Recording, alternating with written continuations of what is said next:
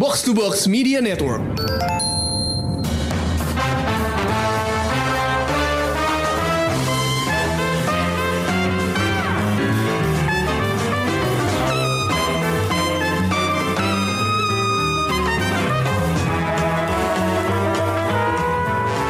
Halo, selamat datang di Showbox Podcast dengan gue Lisa Gue Angga. Gue Amy. dan kita kedatangan tamu dari Box Out. Hai Rana. Halo, Rana. Halo. mic yang nomor dua agak jauh, jadi gua sama Lisa bagi-bagi mic. Oke, Iya, nggak diganti-gantian apa-apa. Berbagi itu bahagia, guys. Eh, s- akhirnya Showbox rekaman lagi, guys. Setelah sebulan lebih. Mohon maaf. Gila kita kasihkan libur Terakhir rekaman Ratu Ilmu Hitam. Iya, sebulan Sebentar lalu. banget kayaknya istirahatnya. Tapi gimana ya? Namanya juga itu ya menyambung hidup ya. Jadi emang nggak bisa ini. Cuma sekali ini kita bakal ngomongin Star Wars The Rise of the Skywalker. Eh, buat yang eh, buat yang belum nonton kita bakal punya sesi non spoilers tentu Hmm. saja. Eh, tapi nggak lama-lama. Lama nggak? Lama nggak? Gak usah lah. Nggak lama-lama. Jadi buat yang eh, kira-kira 15 menit lah ya, 15 menit. Tapi sebelumnya eh, kita dengerin dulu eh, trailer dari film Star Wars.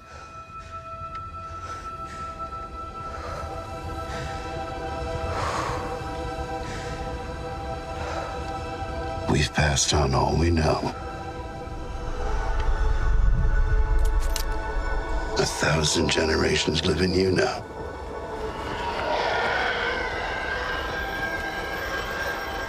But this is your fight.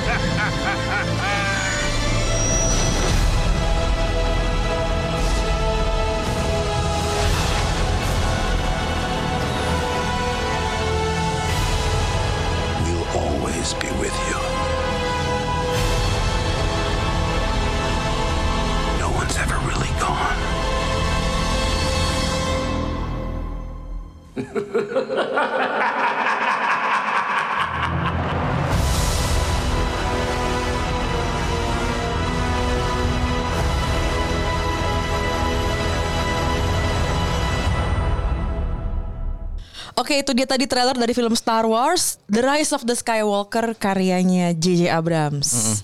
Eh, sebelum gue masuk ke sesi spoiler, gue mau nanya dulu ke kalian semua, bagaimana sih ini ini sebenarnya finale?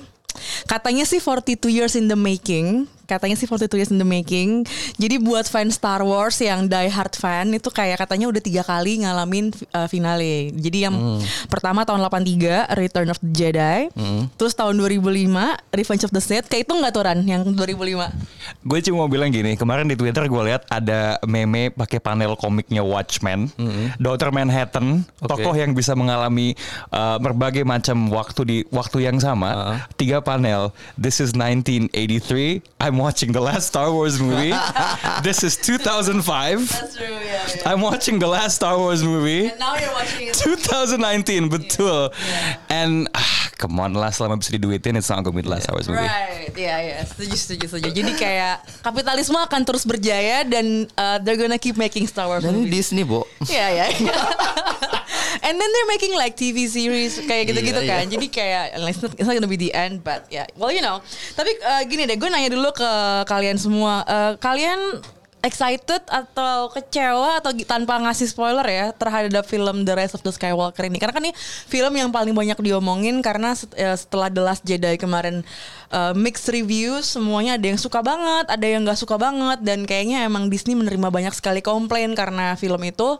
Eh, dan film Rise of Skywalker itu sendiri juga cukup ada dramanya setelah awalnya kan harusnya ada Colin Trevorrow yang bikin um, Jurassic. Jurassic World terus tiba-tiba dia cabut last minute dan digantiin sama JJ Abrams. Berarti kan tuh ada kayak semacam strategi juga buat Disney untuk kayak ngelanjutin franchise ini harus kayak gimana gitu. Eh, tapi mungkin awalnya gue nanya dulu deh eh, maybe general thoughts on the movie. Amy, Amy dulu Emi dulu, Emi dulu. Hmm, agak susah kalau nanyanya ke gue ya karena gue penggemar The Last Jedi. Gue salah satu orang yang menganggap Last Jedi itu one of the best Star Wars movie ever made.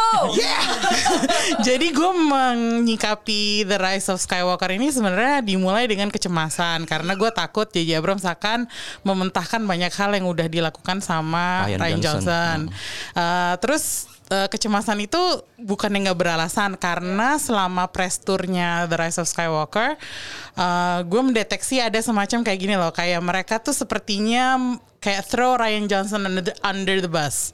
Sepertinya mereka mengatakan bahwa yang Ryan Johnson lakukan tuh sebenarnya kayak kontroversial dan seakan-akan tidak diterima terutama oleh castnya.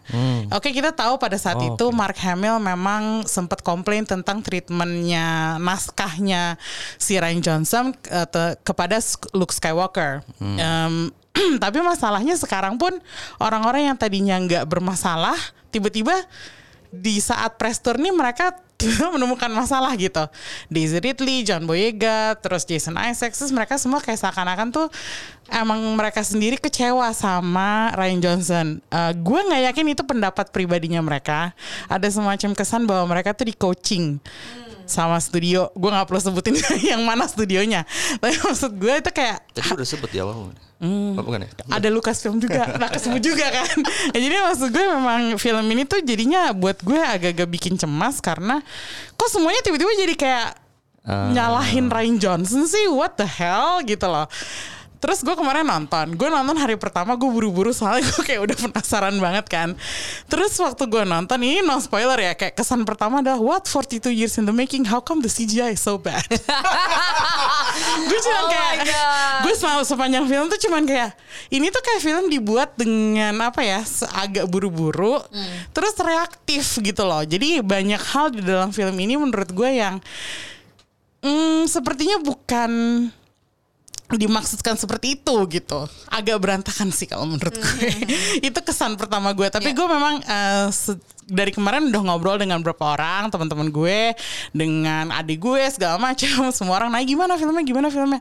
Gue selalu bilang gue belum bisa menentukan kalau soal ceritanya. Ya. karena ada beberapa unsur di situ yang gue sendiri belum terlalu memahami. Karena banyak hal terkait dengan prequel trilogy. Yang mana prequel trilogy itu gue nontonnya setengah-setengah dan gue kurang suka gitu. Jadi Oke. gue nggak mendalami bagian itu gitu. Jadi gue kayak maybe I should read up on it or like maybe rewatch the prequel trilogy yang satu episode 1 2 3 sekarang disebutnya Ya. untuk bisa mengapresiasi cerita yang ada di sini gitu loh. Ya. Itu gue ya. nanti nanti kita akan punya sesi khusus di akhir eh, akhir akhir edi- eh, sesi spoilers khusus untuk ngeba- eh, untuk ngebahas eh, sutradara-sutradara film Star Wars. Ya. Jadi eh, masalah Ryan Johnson gitu ntar gue pengen banget lanjutin soal eh, itu sih kayak eh, gaya mereka Ya. misalnya kita bahas gitu.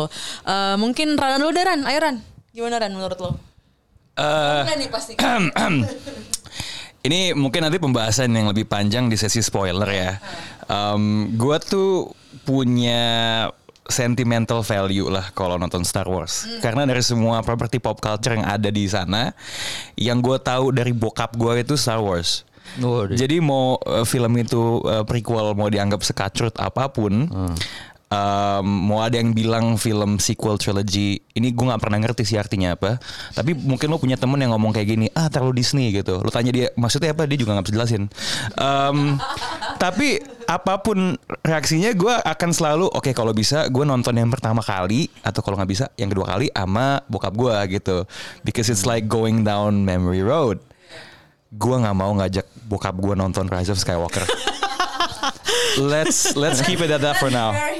Gitu, gitu sih. Uh, just tambahin info aja gitu. Gue gue tahu dari bokap gue um, dulu zaman di gue kecil pernah di States sebentar. Um, dulu ada blockbuster. rental video Iya, tuh rental gue tahu dari situ Um, dan kebetulan bokap gue itu tahu Star Warsnya karena tahun 1977 dia ikut IFS Oke. to a small city di Pennsylvania in the summer ketika Star Wars keluar dan belum ada embel-embel episode 4. Kan pertama kali keluar kan Iya, it's Star only Wars Star aja. Wars doang gitu dan dia cerita ke gue bagaimana itu di movie event of the summer and maybe all time ya uh, di mana orang tuh ngantri terus orang nonton sampai 30 uh, 20 30 kali. Terus dia cerita cerita gimana eh, di Halloween ya. Mungkin dia anak Asia yang cupu gitu sama uh, dia dia ke ke ke party Halloween pakai kostum si 3PO buatannya sendiri. Waduh. cuman uh, sayangnya mungkin bokap gue nggak terlalu pintar pemahaman engineeringnya. Jadi cara dia ngerakit uh, kostumnya tuh nggak fleksibel. He couldn't move in that costume gitu. So it means a lot for him and for me. Tapi sorry to say habis nonton film ini I don't want I don't want.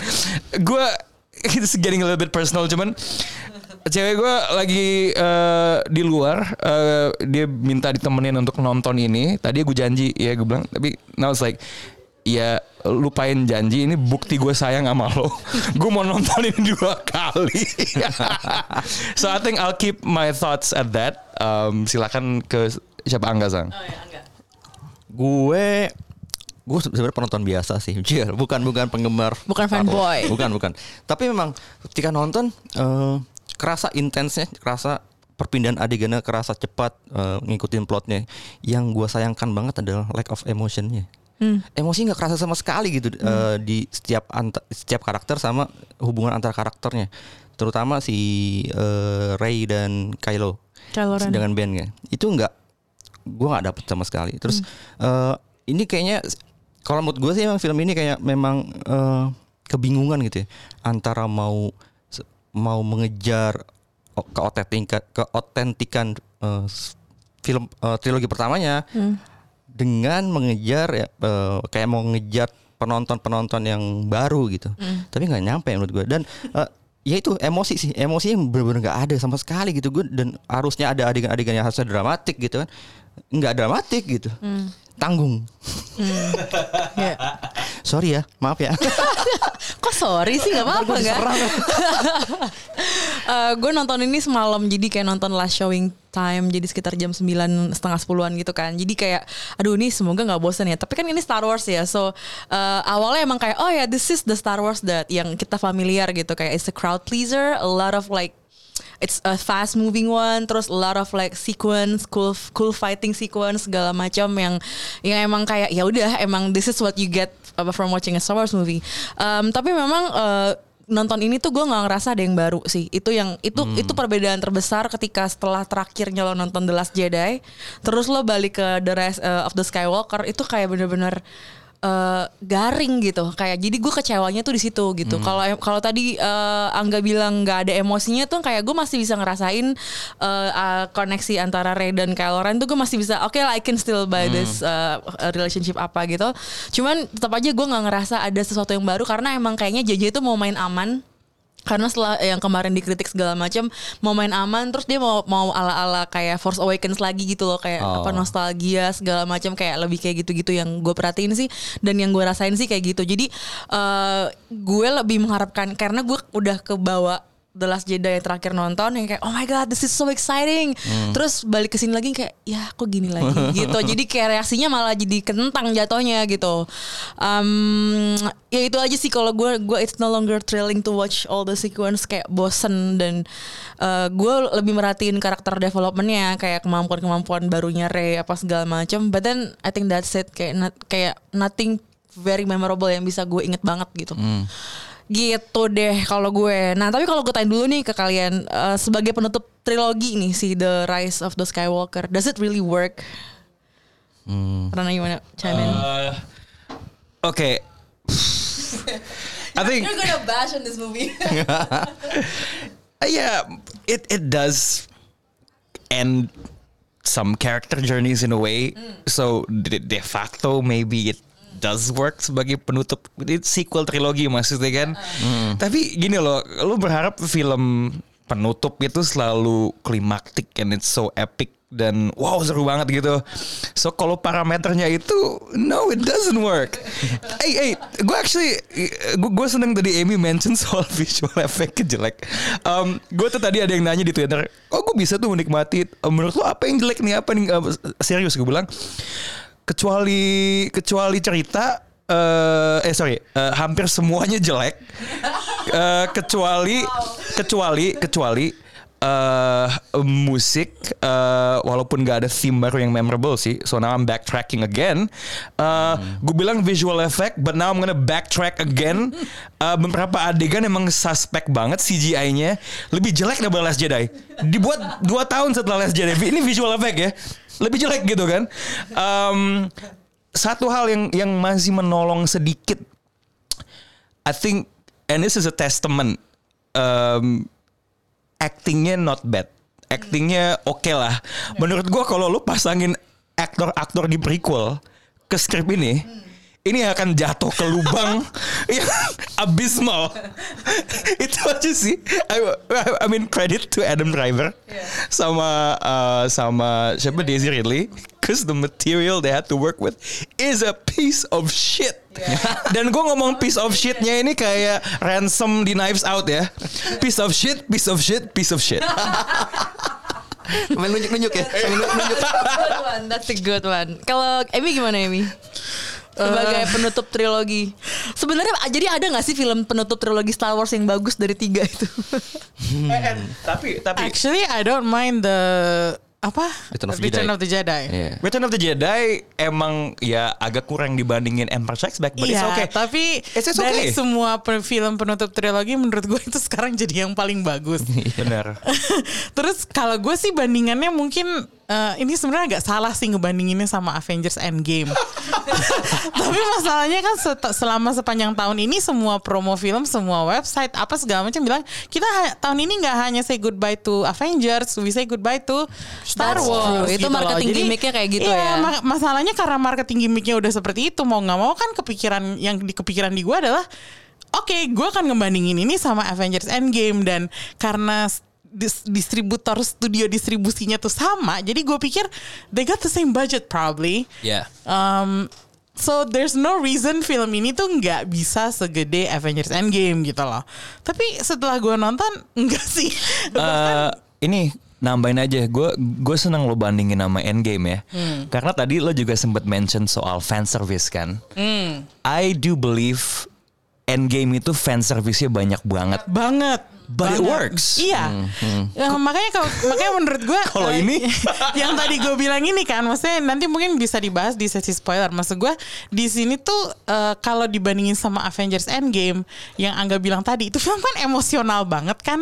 Maksudnya kita gue nonton tuh lelah dan drain dan capek tapi juga puas gitu loh. Sementara di sini tuh gue cuman kayak bingung aja gitu kayak really Lewat aja nggak sih semua kayak ya udah ter- ya it udah lewat happens heeh. uh, before Jadi your kayak eyes apa and sih, then that's it. nggak ada nggak ada apa ya semacam uh, emotional connection terhadap uh, visual imagery atau karakter atau relationship atau apa gitu. Jadi gue gue kemarin tuh cuman masa sih mereka berani pakai kata-kata 42 years in the making? This looks like it's prepared in like one year and with half the budget that the last Jedi got gitu. It's just sangat confusing buat gue gitu loh dan gue kayak merah ini apa karena gue terlalu terlalu harsh men- eh, menilai eh, Star Wars karena gue bukan fans gue gue bukan enggak enggak lo nggak harus gitu. kalau nggak harus Masih ada lebih harus lagi.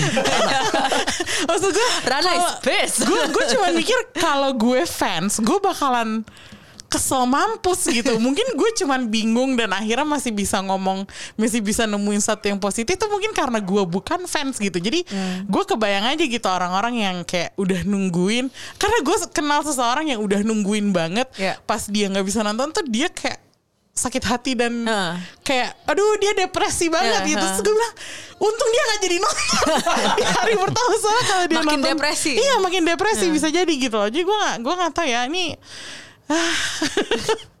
ya nanti kita lanjutin aja nih di sesi spoiler. Angga ada komen sebelum kita masuk ke sesi spoiler? Ya pokoknya semua yang udah diutarakan sama Rana dan Emi itu udah me- meleng, udah bener-bener apa ya menyuarakan apa yang dalam pikiran gue juga. Tapi me- memang kalau gue pribadi gue ketika mendengar sebuah studio besar bilang "Eh, ini akhir gitu film akhir gitu. Nggak percaya sih gue gitu.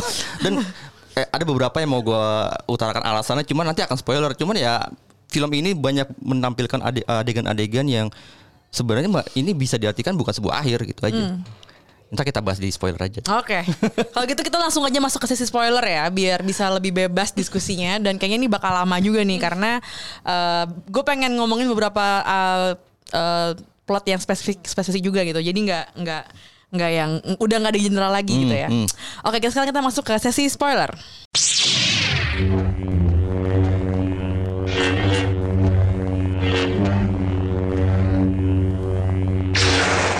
Nah sekarang kita sudah masuk ke sesi spoiler Jadi yang belum nonton pause sampai sini Nonton dulu Eh, Atau kalau yang gak peduli spoiler juga silakan dengerin Kayaknya asik nih Rana mau marah-marah Rana they almost killed Chewie How do you feel about that? Iya, it's one of the cheapest tricks ever sih. Katro banget tau gak lo?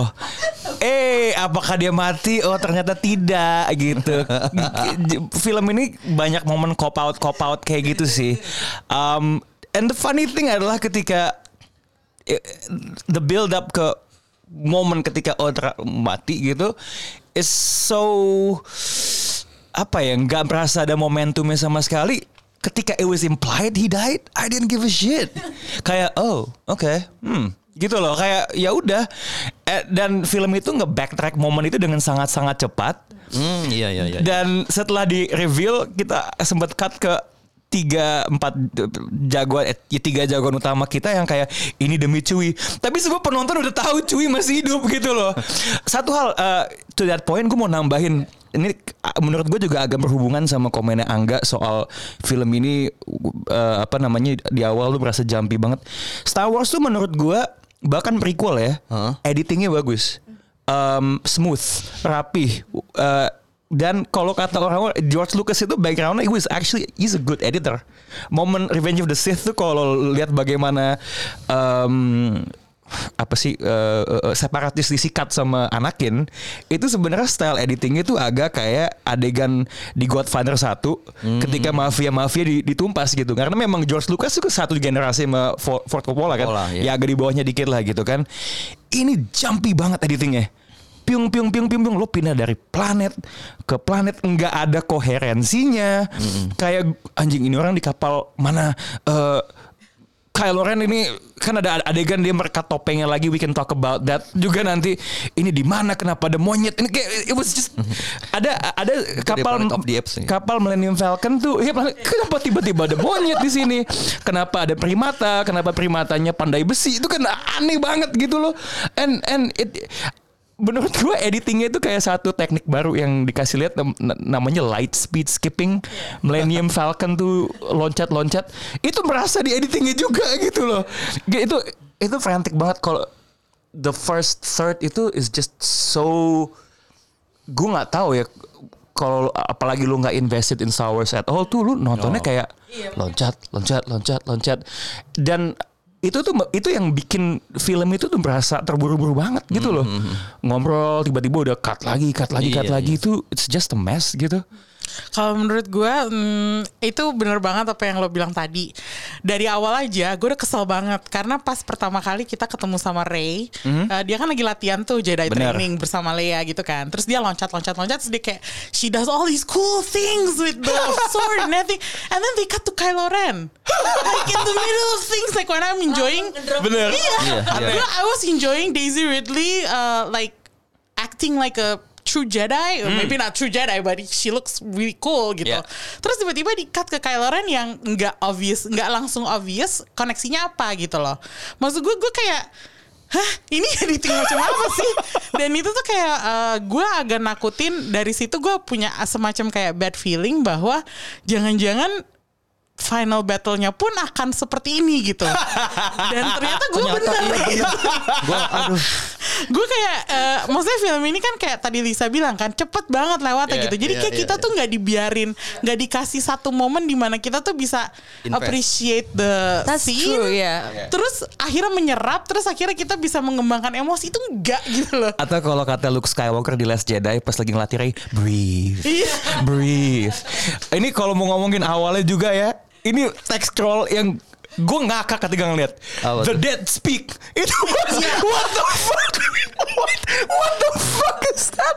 Ini the worst text scroll yang gue pernah lihat gue kayak ini, ini ini yang nulis Star Wars apa Spaceball sih? Kan tai ya. Kayak The Dead Speak. Palkat apa a message was broadcasted by Palpatine. Dia pakai apa WA gitu? Ini was so bad terus udah udah broadcast gitu nggak ketahuan lagi tempatnya di mana. Kayak susah banget nyari tempatnya dia gitu.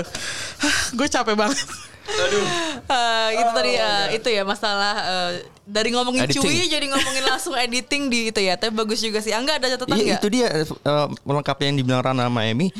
I- ketika kita tadi gue bilang soal emosi karakter yang gak kebangun gitu ya. Ketika kita, kita adegannya atau sekuensinya udah ngomong udah kita mulai invest ke satu atau dua orang karakter, satu dua to- karakter, tiba-tiba berpindah gitu kan. Jadi nggak nggak nggak kita nggak ngerasakan harus apa yang kita rasa- rasakan terhadap apa yang dialami si karakter tersebut. Kayak misalnya eh, ketika Lea Prince Lea eh, General Lea itu akhirnya meninggal gitu ya. Ini apa spoiler kan ya? oh udah spoiler. Meninggal akhirnya gue ngerasa sedihnya tuh karena saat itu kan ada perpindahan, perpindahan adegan juga kan. Iya. Dia ketika lagi apa namanya lagi si Lea ah, si eh, Ray sama Kylo lagi It's just a passing moment aja gitu Iya, ya. gitu, gitu, gitu. Dan ternyata hidup lagi, eh, bukan hidup lagi, muncul lagi kan kita udah tahu juga. Jadi nggak ada hal yang spesial yang eh, kita nantikan juga gitu. Sepanjang film gue sih ngerasa eh, kayaknya gue akan tahu, gue tahu nih apa yang akan terjadi berikutnya. Nggak ada yang bisa mengejutkan gitu di, di yang disuguhkan oleh plot ini gitu. Hmm. Nah sebelum gue gue sebenarnya pengen banget ngomongin langsung mas eh, relationshipnya antara eh, Rey dan Kylo Ren ya sebenarnya. Eh, tapi mungkin gue mau nyinggung soal Finn eh, sama Poe dulu sih, karena gue sangat ngerasa eh, mereka jarang banget mereka nggak berperan penting gitu loh di film ini. Jadi kayak bahkan ketika harusnya kan ada uh, hubungan spesial antara um, Ray dengan Finn kan gitu. Gue lebih ngerasa kayak itu sampingan aja gitu. Kayak gue ngerasa John Boyega itu underused banget pertama. Terus kayak cuman apa ya cuman i sampingan gitu aja gitu kayak ker- kerasa kurang kegarap dengan baik. Gue gue mau nanya dulu ke kalian, kalian ngerasa hal yang sama gak sih? Terserah siapa yang mau ngomong. gue ya. Eh, tadi tuh ada satu momen di mana gue bilang eh, tiga atau empat lead. Karena untuk sesaat gue sempet sempat agak lupa nih. Dan menurut gue kenapa gue agak lupa? Karena peran eh, Poe sama Finn di film ini merasa redundant. You, you you can take one of them out of the story, and I think I think it it it, it might still still work. Nggak ada nggak ada separasi yang jelas gitu loh. Kalau di Last Jedi, udah ini kita campur aja ya. Memuji Last Jedi, menjatuhkan Rise Skywalker. Nggak. Nah, eh, dan eh, juga menyinggung soal ini ya build up in the marketing karena ini menurutku berhubungan sama poin ini. Em, entah kenapa poin di film Last Jedi bahwa tokoh-tokoh ini dipisah itu terus didengungkan kayak oh mereka selamanya dipisahin. Kita mau lihat adventure bersama. Seolah-olah itu adalah sebuah dosa. Seolah-olah itu adalah sebuah kesalahan. Menurut gue sih mau tokoh-tokohnya dipisah mau tokoh-tokohnya digabung it doesn't matter. Yang penting ceritanya menarik yang penting ada pertumbuhan tokoh. Nah gue tidak melihat I saw a lot of that, a lot of character growth in Last Jedi. Gue tahu si uh, siapa namanya uh, Poe itu dari titik dari apa jadi apa. Finn itu what does he learn in that story? In this, there's no such thing. They're just a bunch of rebels yang ya udah. Ya paling bedanya adalah uh, kalau bawa apa X-wing ya lebih jago Poe obviously. yeah. Menurut gua dan tadi nih ada satu lagi headline, the first LGBT scene in Star Wars. Di ending ya. Nah ini ini mau gue kaitin, kalau lu mau pamer headline kayak gitu, ya lu bikin Poe sama Finn homo sekalian. Jangan cuma ada background yang ntar cipokan sesaat, sampai LSF aja nggak ngeh. Itu adik kan masuk loh. Iya emang. Karena itu yang satu ceweknya nggak kelihatan kayak cewek kalau lo Nah, sekilas itu kan. nah gitu. Cuman ya itu saya tracking sedikit. Cuman ya itu menurut gue menggambarkan bagaimana tokoh ini eh, sangat tidak diutilisasi eh, di di film ini gitu. Um, I think it's itu hebatnya John Boyega sama eh, Oscar Isaac sehingga gue nggak terlalu mempermasalahkan itu gitu loh dan perjalanan tokohnya Vin tuh kan dia ada kayak oke dia sebenarnya mau bilang sesuatu ke Ray gue nggak pernah merasa dia demen juga sama Ray gitu loh kayak apa sih Enggak, enggak ada. Nah nggak ada. sebenarnya sebenarnya ini menurut gue salah satu yang tadi di depan gue bilang film ini tuh reaktif banget. Apa pun yang Last Jedi lakukan, they either try They do to the opposite. Yeah, they did- they either try to uh, ruin it or correct it Ya. gitu Benar, kan. benar, Jadi benar. semua yang JJ lakukan di sini tuh terasa seperti bukan ide dia, tapi kayak ada semacam entah pressure atau entah apa sih mungkin kayak ada instruksi dari Kathleen Kennedy maybe I don't know gitu. Seakan-akan yang bilang eh, oh eh, kemarin lo misahin tiga karakter utama itu Finn, Poe dan Rey di film kedua a lot of people didn't like it. How about you put them back together gitu. Sementara kita lihat bahwa sebenarnya perjalanan Rey itu emang sebenarnya udah agak beda kan dari dua orang ini. Ngapain sih mereka kayak harus banget di tetap di satu pesawat yang sama tapi ya udah akhirnya John Boyega sama eh, Oscar Isaac tuh they do nothing gitu dan kalau menurut Buat gue lucu-lucuan aja gitu. iya buat lucu-lucuan They should have aja. fucked. That's what they should have do. They should have fucked. Nggak sebenarnya tuh gue kayak gue sebenarnya kemarin kan agak penasaran juga kan what is what is up with Finn and Poe. Ya. Gue tahu banyak shippersnya Ya. dan maksud gue menurut gue sangat cop out bahwa JJ sam- uh, itu tuh nggak kalau lo mau fan service, you you fan serve those fan girls Yeah. who ship them. Kenapa Yeah. enggak gitu loh? Yeah. Kalau lo bilang lo ceri- uh, lo ceritanya mau woke, terus lo mau open minded, Hmm. Yeah. accepting LGBT couples, ya dua orang ini udah ada gitu loh. Miss opportunity banget ya Iya. mereka nggak jadi Kayak couple. apa sih agak kalau lo bilang fan service lo sebenarnya fan service ke siapa gitu. Hmm. Karena fans lo yang sekarang itu bukan cuman fanboy yang lahir di tahun 60-an, 70-an. Fan fan girls juga ada gitu dan fanboys zaman sekarang who knows maybe they're gay, maybe they're Hmm. bi or whatever gitu. Jadi Ya. maksud gua kayak sebenarnya lo tuh lo tuh mau mau mau menutupi dosa apa sebenarnya dari The Last Jedi itu sebenarnya nggak ada terlalu yang harus ditutupin kalau menurut gua sejauh ini komentar eh, komplain terbesar yang gue dengar dan paling valid itu adalah perlakuan eh, JJ terhadap karakter Luke. Bahwa Luke di The Last Jedi itu dibilang kayak itu terlalu jahat untuk seorang Luke Skywalker. Luke Skywalker is not like that gitu. Meskipun gue bisa counter ya people change kan. Maksudnya semakin mereka dewasa mereka semakin berubah gitu. Dan eh, Luke itu juga mungkin udah melihat beberapa hal yang akhirnya bikin dia trauma gitu. Dan trauma itu berkepanjangan sampai dia sempat mau membunuh keponakannya sendiri gitu. Maksud gue kalau misalnya itu memang lo pengen course correction kenapa nggak peran Luke di sini tuh lebih besar lebih bermakna daripada sekedar nongol dengan cahaya biru gitu jadi gue nggak ngerti sebenarnya film ini tuh maunya apa sih sebenarnya itu loh kayak editingnya nggak beres kan. Eh, gue mau nambahin tuh soal Luke ya. Gue nggak ngerti kenapa orang benci banget sama Ryan Johnson soal Luke. Yang naruh Luke di pulau itu JJ. iya gak sih?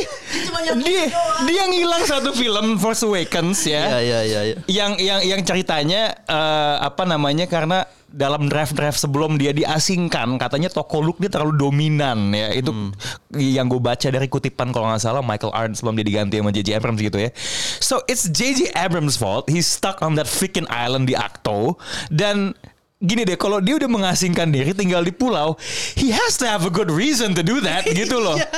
Gitu. Dan apa ya em, kayaknya dalam men, me- menginterpretasi apa yang ada di marketing filmnya kan terkadang headline tuh suka taken out of context. Memang Mark Hamill dulu tuh dia sempat bilang kalau misalnya gue yang bikin gue nggak setuju. Ya. Tapi dia juga bilang habis itu.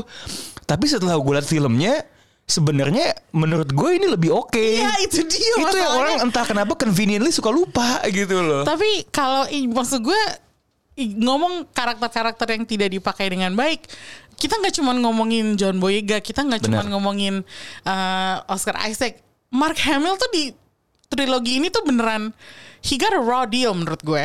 Kayak kalau misalnya emang lu beneran mau oke, lo posisikan dia sebagai mentor.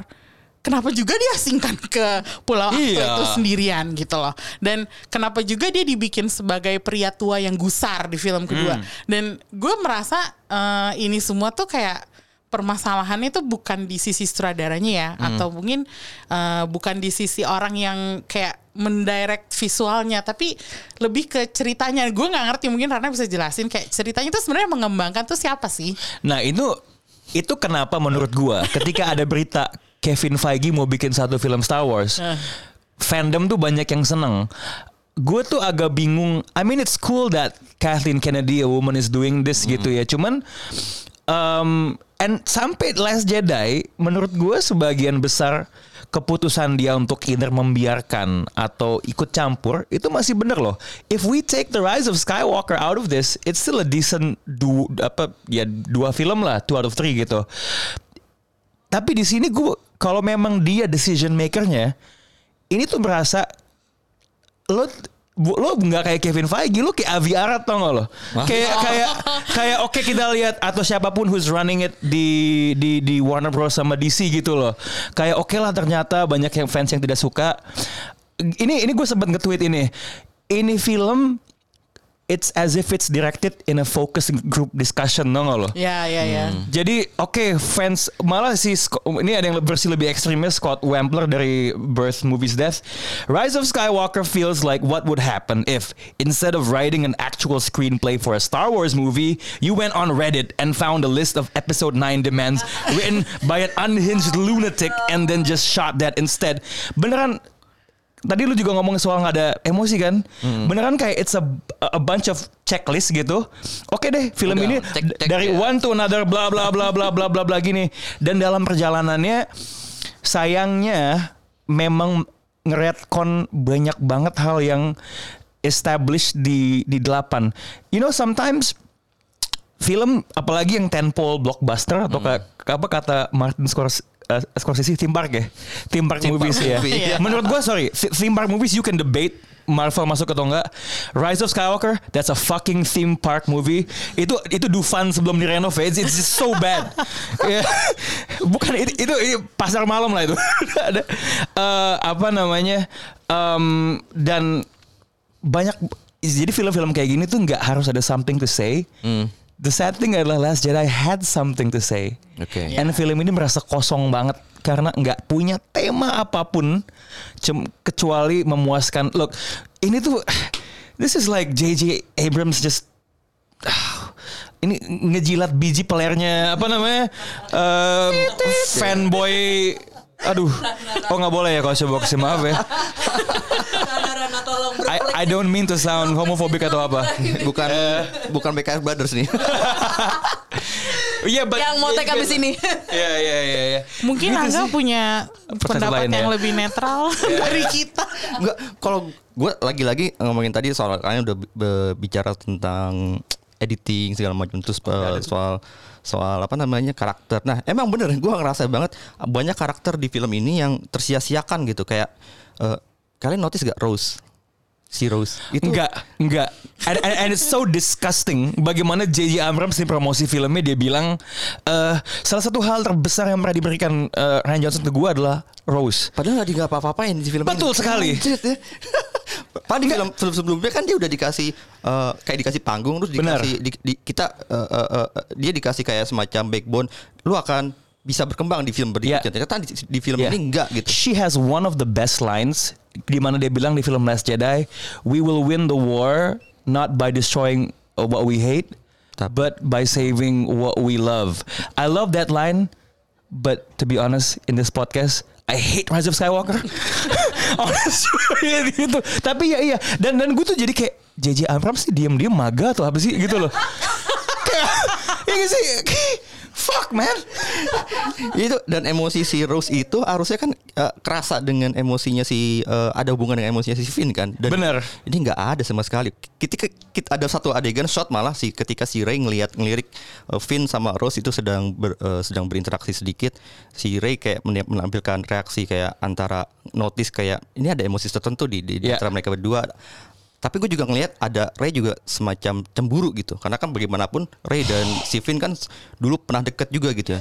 Cuman ya itu nggak di develop sama sekali gitu Iya. apa gitu gitu. nggak nggak kerasa sama sekali nah akhirnya kalau gue lihat masalah masalah film ini ya itu eh, gimana sih terburu-buru eh, ketika mendevelop antar hubungan antar karakter sam- sampai akhirnya di final showdown itu ya ketika mereka eh, si Ray dan eh, Ben udah jadi band ya. Berkolaborasi untuk menjatuhkan si Palpatine ini. Se- segitu doang gitu. Nggak nggak ada yang nggak ada yang eh, nggak ada yang puncak banget gitu. Itu by the way konfrontasi klimaksnya secara pertarungan ya. Itu tuh lebih lebih katrok daripada Voldemort sama Harry Potter cuman adu cahaya di end dari house.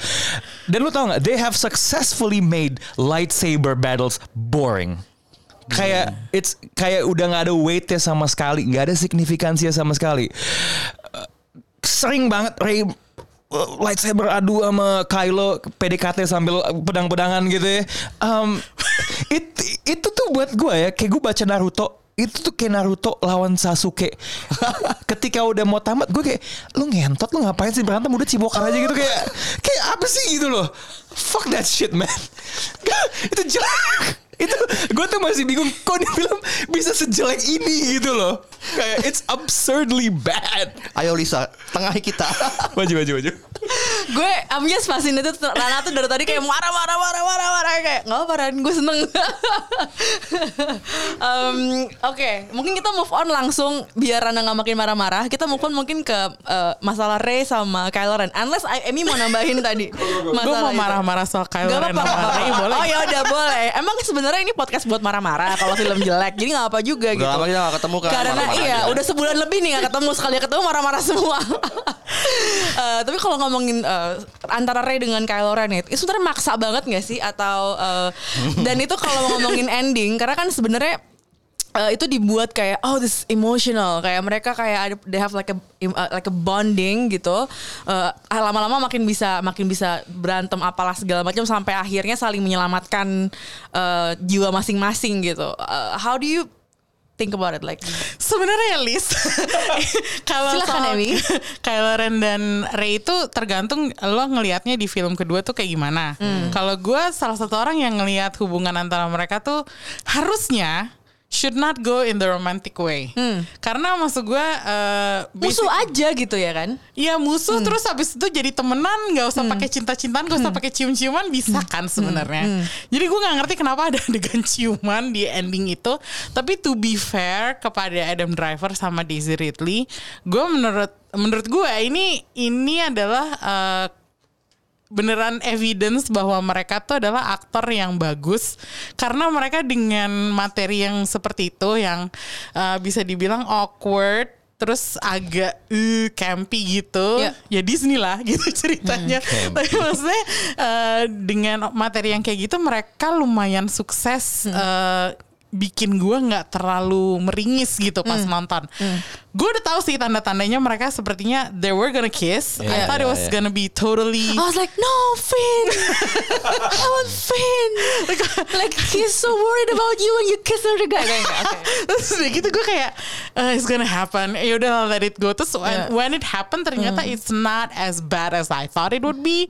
Mungkin karena dua orang aktor itu tuh benar-benar kayak mereka menanganinya tuh dengan cukup mature gitu dan Kelas aja ya. Iya, kelas act lah mereka. gue cuma merasa kayak oke kalau perjalanan mereka tanpa romance itu bisa har- bisa dilakukan dengan benar, harusnya cerita mereka tuh sangat compelling. Bahwa mereka tuh adalah tadinya dua sisi yang berbeda, yang satu light, satu dark, terus udah gitu mereka akhirnya ternyata sama-sama menemukan jalan tengah gitu loh. Dan gue suka dengan simbolisme apa ya? Lightsaber yang di apa mereka kan semacam punya psychic connection yang entah kenapa tuh bisa passing material objects dari psychic connection itu Iya, gitu. Terus gue suka caranya mereka si Rey ngasih lightsaber ke eh, Kylo Ren di final battle itu.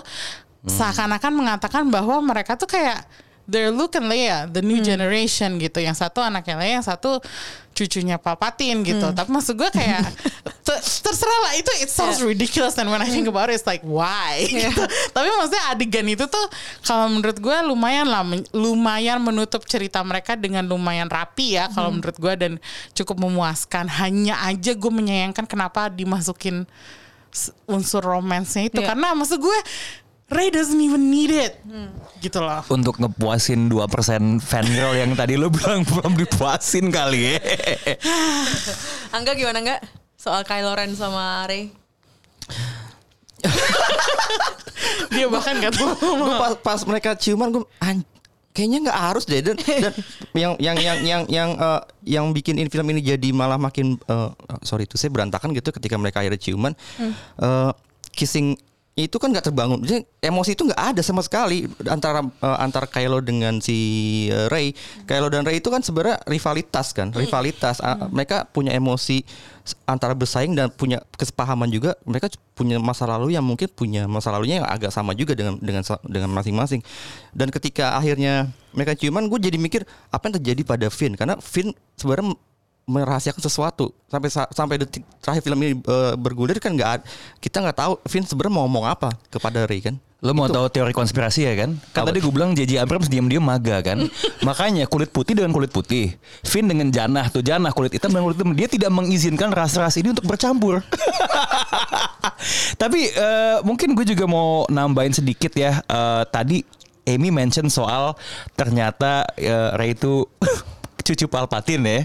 Eh, cucu Palpatine yang tidak digambarkan dengan smooth sama sekali. Kayak the moment when it's revealed iya iya iya Oh, so this is the big reveal. Dia cucu Palpatine. Who cares gitu Iya, kan? iya, iya, iya. Um, satu tapi menurut gue nggak suka itu karena itu menurut gue ngeretcon dan nge-undermine salah satu reveal yang paling bagus di Last Jedi kalau buat gue the fact that Rey is no one karena menurut gue it plays Hmm. into the theme kalau the force is for everyone. Iya, iya, iya. kayaknya itu yang gue juga sebenarnya ketika pertama kali nonton Last Jedi I didn't get that theme.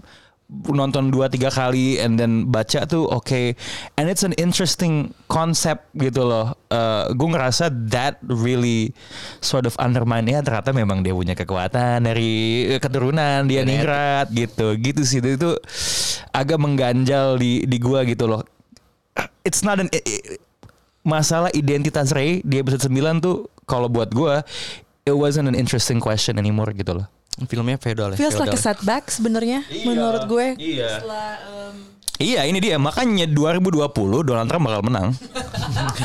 wow, sebuah prediksi dari Rana Ditya. Em, Oke, mungkin kita langsung ngomongin ke ini kali ya. eh, endingnya ketika eh, Rey memutuskan untuk memakai nama Skywalker dan mungkin dan mungkin that's not confusing at all kayak what does it mean? Eh, dan mungkin abis ini mungkin kita langsung bahas aja. Kalau tadi Rana udah ngomongin The Last Jedi segala macam, mungkin pendekatannya JJ yang eh, nostalgic, a little bit of like a fan service kayak gitu, dan yang fresh takes banget yang kayak Rian Johnson. Maksudnya eh, sebenarnya kalau dari gue berharap tuh bisa ada ide-ide fresh dan berani gitu ya. Tapi mungkin untuk sebuah franchise segede Star Wars, mungkin memang udah nggak safe kalau lo you know kalau lo berjudi lagi kalau lo gamble lagi dengan dengan eh, cara pandang yang baru gitu. actually ya, Ami silakan. Eh, sebenarnya itu menarik banget karena dari dulu gue selalu berpendapat eh, Star Wars could benefit from fresh ideas and innovation. Yang mana itu sayangnya tidak terjadi dengan The Force Awakens. Ya, Maksud betul. gue Ha. eh, JJ kan selalu eh, ya gue tahu JJ tuh bahkan waktu dia bikin Star Trek pun unsur nostalgianya strong. Tapi Ya. entah kenapa di Star Trek itu pada saat itu eh, Star Oh, Trek this is itu gonna be good. Star Trek itu kan eh, bisa dibilang nerdy banget ya sebagai sebuah series gitu. The serial TV yang gue tahu nggak banyak orang yang kayak mainstream gitu suka sama Star Trek. They prefer Star Wars karena Star Wars ceritanya jauh lebih dramatis, jauh lebih you know kayak telenovela gitu. Jadi orang mungkin lebih eh, suka dengan cerita-ceritanya Star Wars gitu. Tapi di Star Trek film yang waktu itu dia sutradarain, JJ tuh berhasil loh bikin uh, sesuatu yang baru untuk Star Trek dibikin mainstream tapi in a fun and entertaining way. Ya. Yang mana itu tidak dilakukan dengan Star Wars. Uh, The Force Awakens buat gue banyak pengulangan dari A New Hope. Kalau lo nonton Itu kayak remake-nya The New Hope gak sih Betul. sebenarnya? Gue nonton A New Hope seminggu sebelum gue nonton The Force Iya, Awakens sama. karena gue lagi ngeri- Pemanasan gitu Iya kan, kayak pengen tahu lagi nih Terus rasanya. begitu gue nonton gue kayak, hah It's totally the same feeling. Hah? Kok ini sama sih shot Iya. ini sama shot itu sama. Eh, yeah, I mean, for fanboys, maybe that's a good thing, but up to a certain point, you gotta start innovating. Otherwise, you'll just, you know, the franchise will be like stale and dead and boring gitu. Fanboy doing like this. Nggak, eh, sebenarnya nggak nggak. Gue mau jump karena gue juga sangat suka film Star Trek yang reboot yang pertama. Sebenarnya tanda-tanda he would fuck it up di um, di what's the name again Rise of Skywalker itu Star Trek Into Darkness man.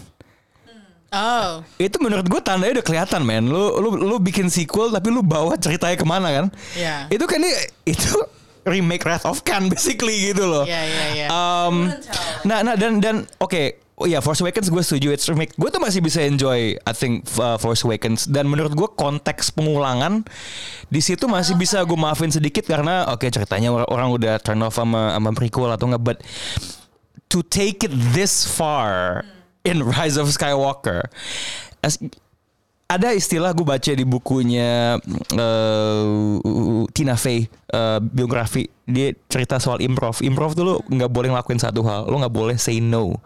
Karena lo menutup kemungkinan. Nah gue ngerasa Rise of Skywalker says so many no's to Last Jedi. It makes it feel so disjointed and disconnected aja gitu loh. It's confusing. It's a mess. Ada yang bilang eh, Star Wars itu sebenarnya tentang Skywalker, klan Skywalker dan Ya. makanya kayak ini kayak semacam tanda kutip kutukan film Star Wars karena bagaimanapun ya eh, ini tentang Skywalker dan pada akhirnya ketika Ray bingung ditanya eh, nama keluargamu apa Ray Ray Ray apa Ray Ray Skywalker dengan di sampingnya ada eh, arwah arwah arwahnya Leia Penampakan dan dari Luke Leila gitu. dan Luke. Cuman eh, soal ori, ori ote- keotentikan itu gue memang memahami kalau film ini nggak bisa mem- memberikan keote- keotentikan yang baru. Dibandingkan misalnya nih kalau teman-teman eh, tahu apa pasti tahu lah Rogue One kan? Itu juga lumayan itu malah bener-bener eh, beda banget kan dengan timeline yang jauh dari nah, nah itu Gitu bisa memberikan keotentikan kan? Ini enggak ini kayak benar-benar terbawa dengan film-film sebelumnya. Rogue One, I think it's the best Star Wars movie ever made in my opinion karena sama sekali nggak Star Wars. Dan maksud gue gini ya, itu sutradaranya bermasalah sama studionya.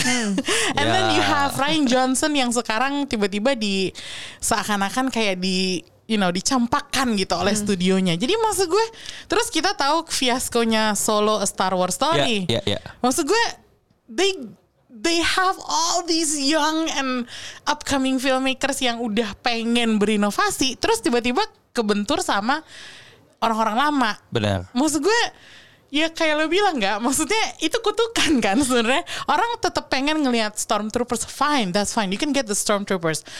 Tapi maksud gue kalau kita nggak keluar dari keluarga Skywalker itu kita nggak akan Benar. nggak akan sekalipun dapetin apa pun yang baru.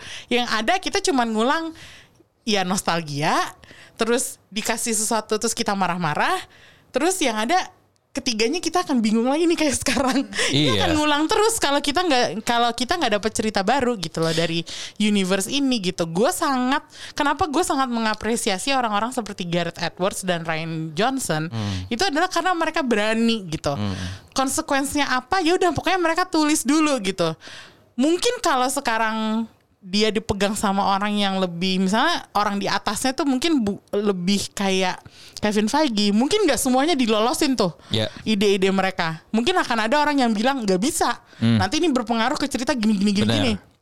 Tapi masalahnya mereka kan nggak punya ya orang kayak Kevin Feige. Ya. unless you actually move Kevin Feige dari Marvel ke Lucasfilm gitu. Ya. pecah kepalanya lama-lama. Iya gitu maksud gue si si Kath, nah ini yang menarik ya. Di Rock One tuh gua I think the final third of it is incredible. wow ya. Itu the best war Iya, in, iya, in in in Star Wars.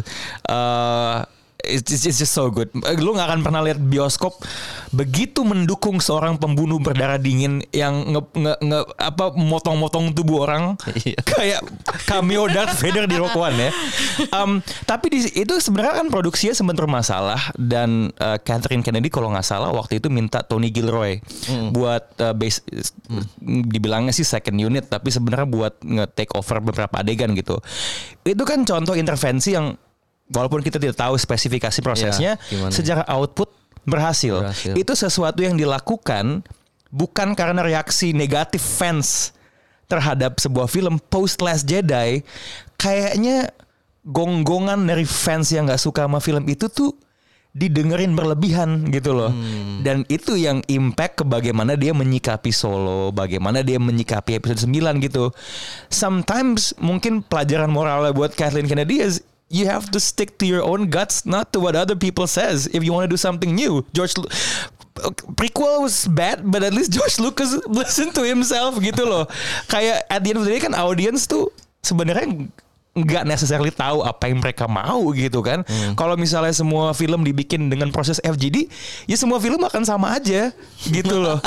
Iya nggak sih? Bakal bakal gitu-gitu aja. Eh, semua iklan akan sama aja, semua desain akan sama aja. Kalau yang namanya seni lo jadiin bahan polling atau apa gitu loh. Jadi ya agak sayang aja sih. Nah, eh, tokoh Kevin Feige ini menarik sih. Eh, Kevin Feige kan katanya akan involve di satu film, dia punya satu angle yang mau dieksplor. Gue juga penasaran kalau bukan dia Emang susahnya nyari orang kayak Kevin Feige kan dia he's a businessman yang ngerti propertinya.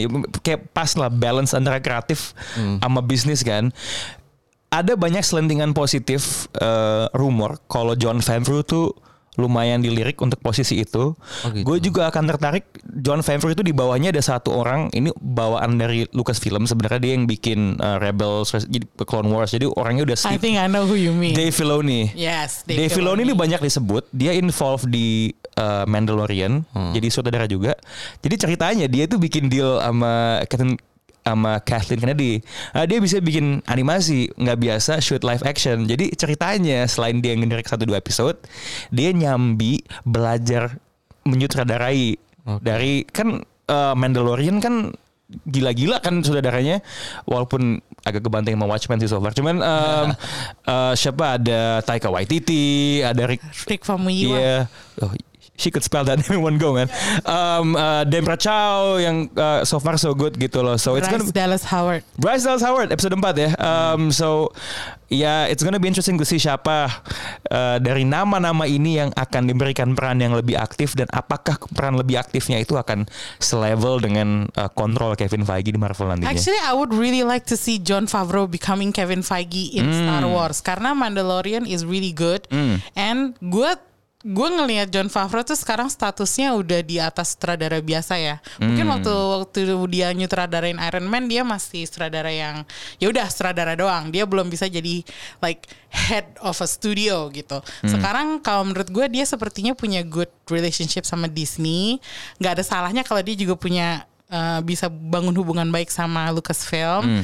Dan sepertinya dia sangat mengerti universe tapi dia tuh kayak nggak nggak tertutup gitu loh. Kayak dia Pas ya. dia suka Open nama sama dia suka sama universe jadi dia pengen ngembangin gitu. Makanya kalau menurut gue seandainya mau ada Kevin Feige di Lucasfilm janganlah Kevin Feige biarkanlah dia di Marvel karena ya gue juga nggak mau let gue Kevin Feige juga Eh. sih kalau gue Marvel Tapi ya emang walaupun tadi gue bilang Mandalorian agak kebanting sama Watchmen, that's more of a testament to how good Watchmen is. Sebenarnya sih it's sort of apples to oranges ya. To your point on close-minded sama open-minded. Gue ngerasa sebenarnya Mandalorian melakukan itu karena lo melihat cukup banyak elemen yang familiar dengan Star Wars, True. but it expands uh, the universe. Uh, selain Jedi sama Sith tuh kaum Mandalorian menjadi kaum yang sangat menarik buat gue sekarang. This is the way. This is the way. Jadi kalau menurut gue kayak sekarang nih udah bukan lagi saatnya ya itu kan. Kenapa juga namanya Rey Skywalker? Sudahkah kita bukankah udah cukup nih kita ngeliatin keluarga Skywalker gitu loh.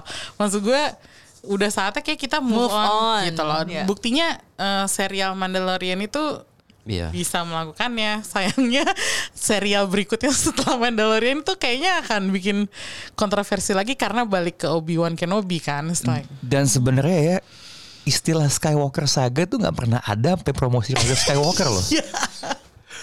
That is true. Seru banget diskusinya tapi kita harus wrap up karena di dua di luar udah ada Antrian B- nih. BKR BKR.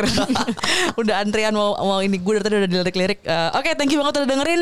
Eh, Angga, Emi, thank you banget Rana, thank you banget udah Sama-sama. mampir. Thank you, Lo thank you. lebih sering- Makasih. eh, harus lebih sering run eh, join sama kita. Thank you banget sampai jumpa minggu depan. Bye bye.